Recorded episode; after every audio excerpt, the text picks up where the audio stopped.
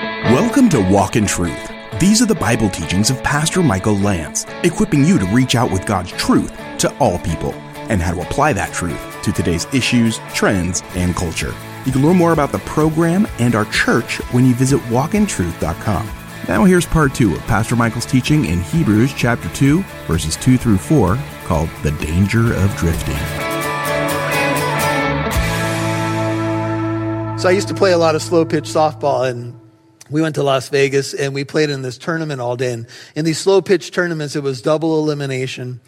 And so you could play from morning until evening. We, we probably played 10 games. We were in the championship game. It was late at night, about, you know, a good five hour drive to come back from Vegas. I was the drummer on a worship team. I had to be at church at seven in the morning. I wasn't gambling in Vegas, just so you know, I was playing softball. So we went out to dinner. We played the last game. It was a, it was a long day. So many softball games, so much energy, uh, you know, given. Ate dinner, had a big cup of coffee and decided I'm driving back. And I, I probably got on the road. I don't know what it was. It was probably 11 o'clock at night. So, you know, it was hitting 2.33 in the morning. And I remember I was on the 15 freeway and I began to look at the lights and I began to see different animals in the lights. Like I looked up and the light went roar. I was like, whoa, wait a minute. And so I started doing that slapping thing too and poking myself in the eye. No, just kidding. But, uh, I kind of snapped out of it, you know, rolled the windows down, turned the music up, got home, and there was a huge accident on the 15 freeway. Uh, about, if I would have pulled over or something, I probably would have been involved or somehow held up by that accident. Anyway, Here's the point. Usually when someone's drifting, something else is going on. Either they're not paying attention or they're asleep or have you ever done this? A car looks like the person may be drunk and then you, you give them, ever give them the look like, what in the world's wrong with you, right? And you can see that they're on their phone or they're doing their makeup. see, we drift when we're distracted. We drift when we're not paying attention. We, we, there's a number of things that could be at the root of this. But when you drift, if you take the ship imagery, you can pass the warning signs. Uh, I read a pastor this last week who said that he used to regularly fish and he would, you know, kind of anchor the boat and he would begin to fish. And he didn't realize one time that his anchor got pulled up and he almost crashed his boat into the rocks because he just didn't realize where he was. This is the imagery that the writer is using. Most people who have nothing to do with the church these days and the like in America probably have heard the gospel, may even have some background in the things of the Lord, but they have drifted away. C.S. Lewis put it this way. And as a matter of fact, if you examined a hundred people who had quote unquote lost their faith in Christianity. I wonder how many, how many of them would turn out to have been reasoned out of it by honest argument. And then he says these words Do not most people simply drift away? Now, when, the, when you get the imagery of drifting, it's kind of like a slow drift. It's not like someone just decides, okay, I'm going to turn around uh, usually it, it's, a, it's a process, right? It's a slow chipping away. And all of a sudden, one drifts away. And so the antidote is to pay closer attention. Now, the, some of the ideas, go to chapter 5 in Hebrews of the, the word drift speaks of carelessness, not paying attention. Notice what happens here.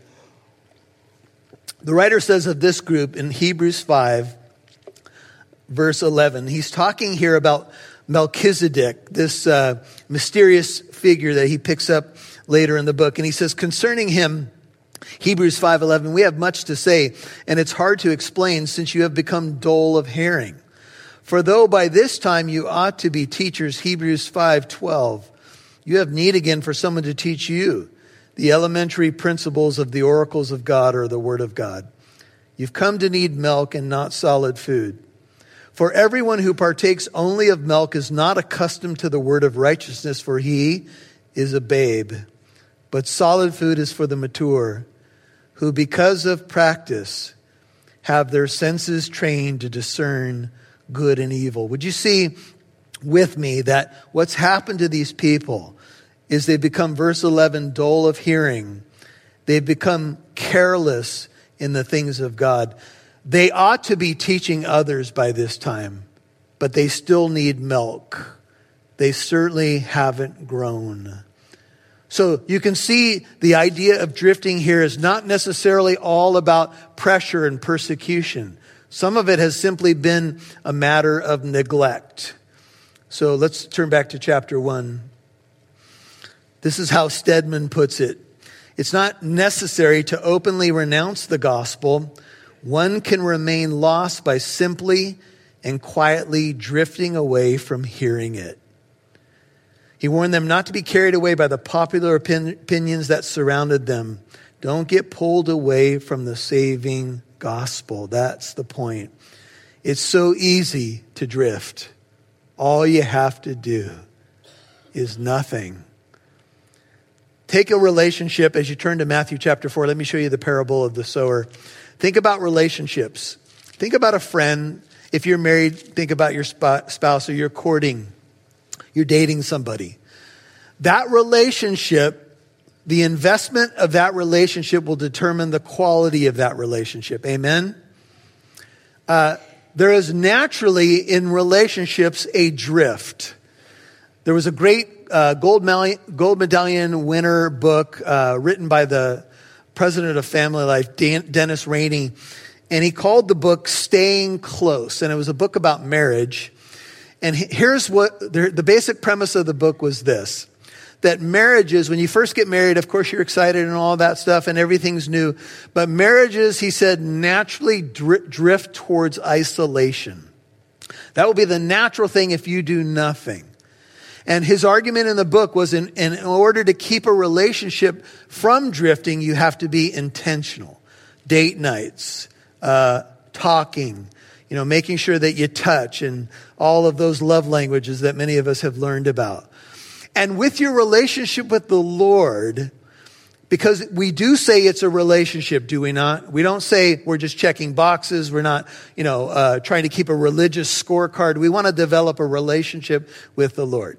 Now, I want you to think this through with me. If the quality of that relationship is not where it needs to be, then when persecution and trouble comes, what might happen? Well, you might respond one way if you were really close. You might respond another way if you've already been distant. A, a, an occurrence that might draw you closer might push you away from one another. Now, think with me. In the last couple of years in the church, we've, we've experienced some unprecedented issues, correct? We're looking at moral issues in our culture that are as crazy as we could ever you know, I could ever remember in my lifetime, not to mention the COVID stuff and all of that.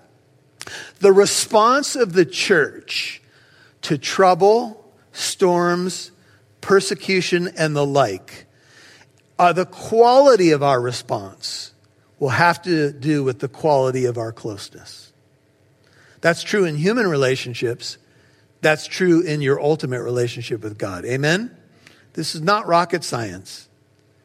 But to me, when I look at the response of the church to different issues in our day, I have to be asking the question about this reality. Have we drifted? Well, we've got a lot to garner our attention. I mean, we've got social media, we've got media, you know, things where hundreds of years ago, when people were retiring for the night, they didn't have a ton of options. They read books by candlelight. And so I know that we all have our own challenges to stay on track. And some of us have a difficulty with that just kind of naturally. But my point is this I think we're seeing the result of a slow drift. Would you agree? And so the remedy is for us to pay close attention. He who has ears to hear, let him hear. Check out the parable of the sower or the soils. This is uh, Mark 4. Mark 4 16. In a similar way, and Jesus is talking about the second soil, the stony ground hearer of the word or the gospel. Mark 4:16. In a similar way, these are the ones on whom seed, seed is the word of God here, was sown on the rocky places. Who when they hear the word, immediately they receive it with joy. Mark 4:17. And they have no what? Firm root in themselves, but are only temporary. Then when affliction or persecution arises because of the word, immediately they fall away. Now, I want you to notice something about this particular soil. When the word came, when the seed was thrown on that particular soil, there was an immediate response and there was joy. But the problem was the root wasn't firm, the root wasn't deep, it was only temporary. And what caused the falling away is very key to our text. It was affliction and persecution. It arose because of the word, and immediately these folks fell away. Let me read a little bit from my notes. In Israel, much of the land is a thin two to three inch veneer of soil over limestone. I'm sorry, limestone bedrock. Here, uh, some of the seed falls. The warm sun quickly heats the seed in the shallow soil, and the seeds sprout in feverish growth. But then the sun beats down, the plant's roots meet the bedrock, and it withers and dies. We've all seen this happen. You see somebody, they hear the gospel, there's a euphoric response. They run down the, the aisle, they come forward at Angel Stadium, whatever it may be. They plunge down from the stands at the Billy Graham Crusade. I mean, so many people have gotten saved at Billy Graham Crusades, you'd think every church would be full in America, right? But then what happens? You'll hear more from Pastor Michael in a moment. Listen to our podcast mini series, A Step Closer. In these series, Pastor Michael Lantz and others on the Walk in Truth team discuss topics we face in our life from a Christian perspective. Our next series has to do with our recently broadcast of the Song of Solomon, talking about relationships. And I think if you're a spouse and just one of you or both of you are going through having shame from not doing it God's way, um, that you need to work on that together, not separately, not one spouse who's having the problem going to get the help that they need, but I think together they need to navigate this. You can listen to A Step Closer on walkintruth.com, or you can subscribe and follow Walk in Truth on your favorite podcast app like Apple Podcast, iHeartRadio, Spotify, and many more. That's Walk in Truth's A Step Closer on your favorite podcast app. If you listen to Walk in Truth on a regular basis, we could use your help by becoming a monthly financial partner. Our mission on Walk in Truth is to help people like you become better equipped with God's Word to address today's issues, trends, and culture. Your financial partnership helps us broadcast on this station, provide the podcast, and with other monthly expenses. What we really need is more monthly partners so the program will be sustained in the months and maybe even years to come. Our ultimate goal is to eventually become 100% listener supported and then have the ability to broadcast on more radio stations to reach more people like you. Please consider becoming a Walk in Truth monthly partner, giving 10 to $20 a month. You can give online today at walkintruth.com or call 844 48 Truth. That's 844 48 Truth or visit walkintruth.com.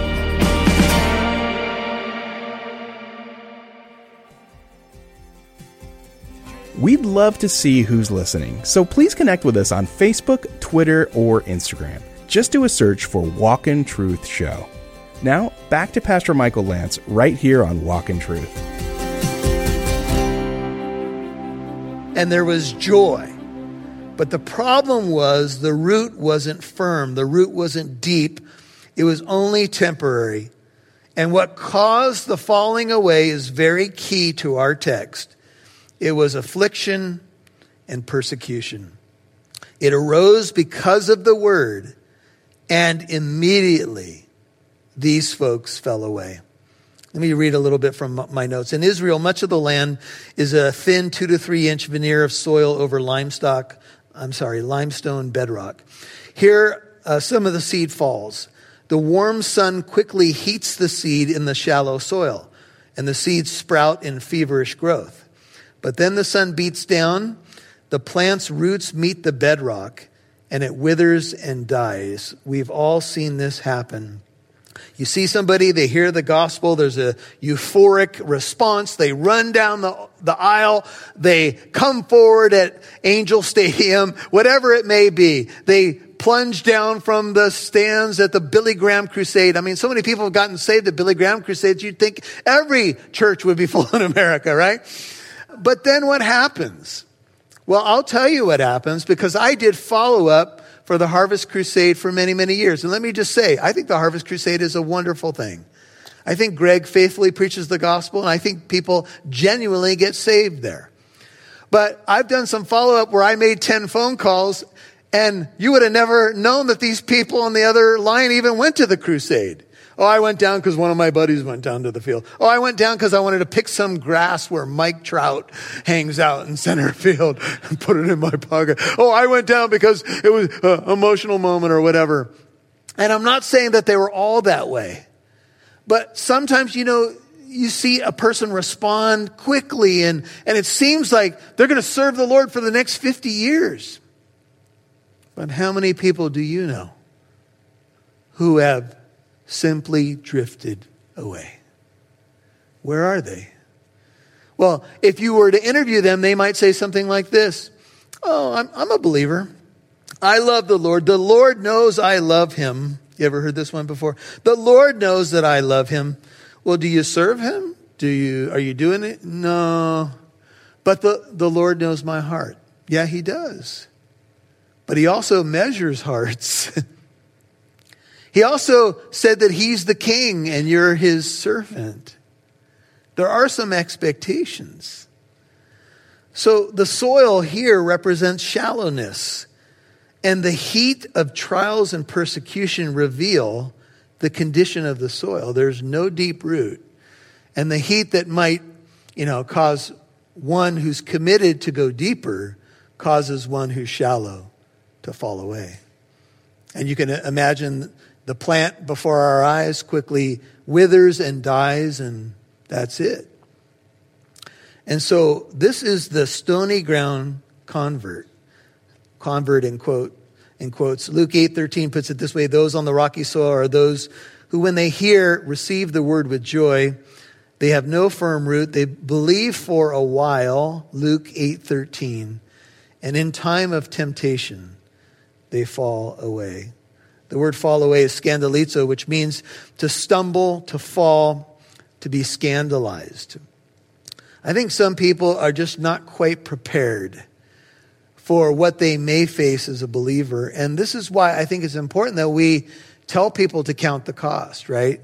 That we give as much of the full counsel of God as we can back to Hebrews chapter 2, so that people understand that Every circle that you run in, Jesus is not going to be always popular. Have you discovered that?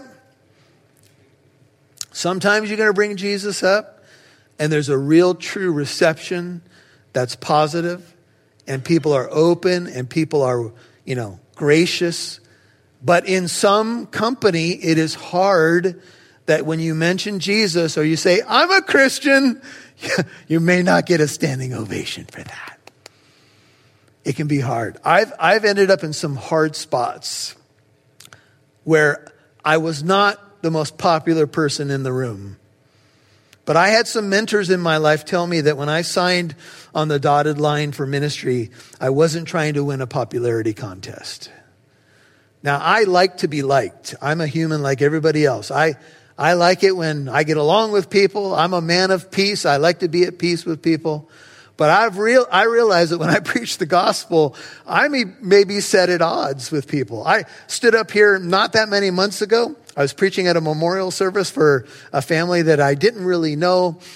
I began to preach a text that was very familiar to me, and I watched a family member roll their eyes and go, Oh my goodness, you gotta be kidding me. As I go, Well, yeah, here we go. This is great. You know? Uh, that's the that's the, my opening comment. First minute into my message, you gotta be kidding me.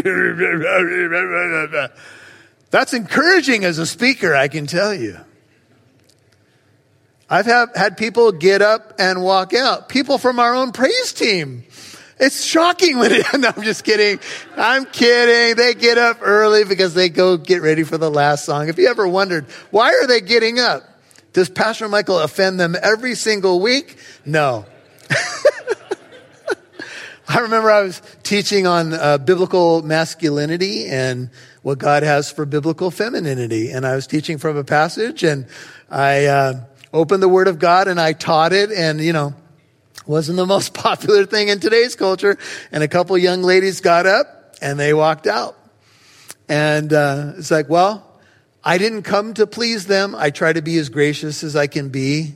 But truth has a way of kind of dividing some things, right? Um, so,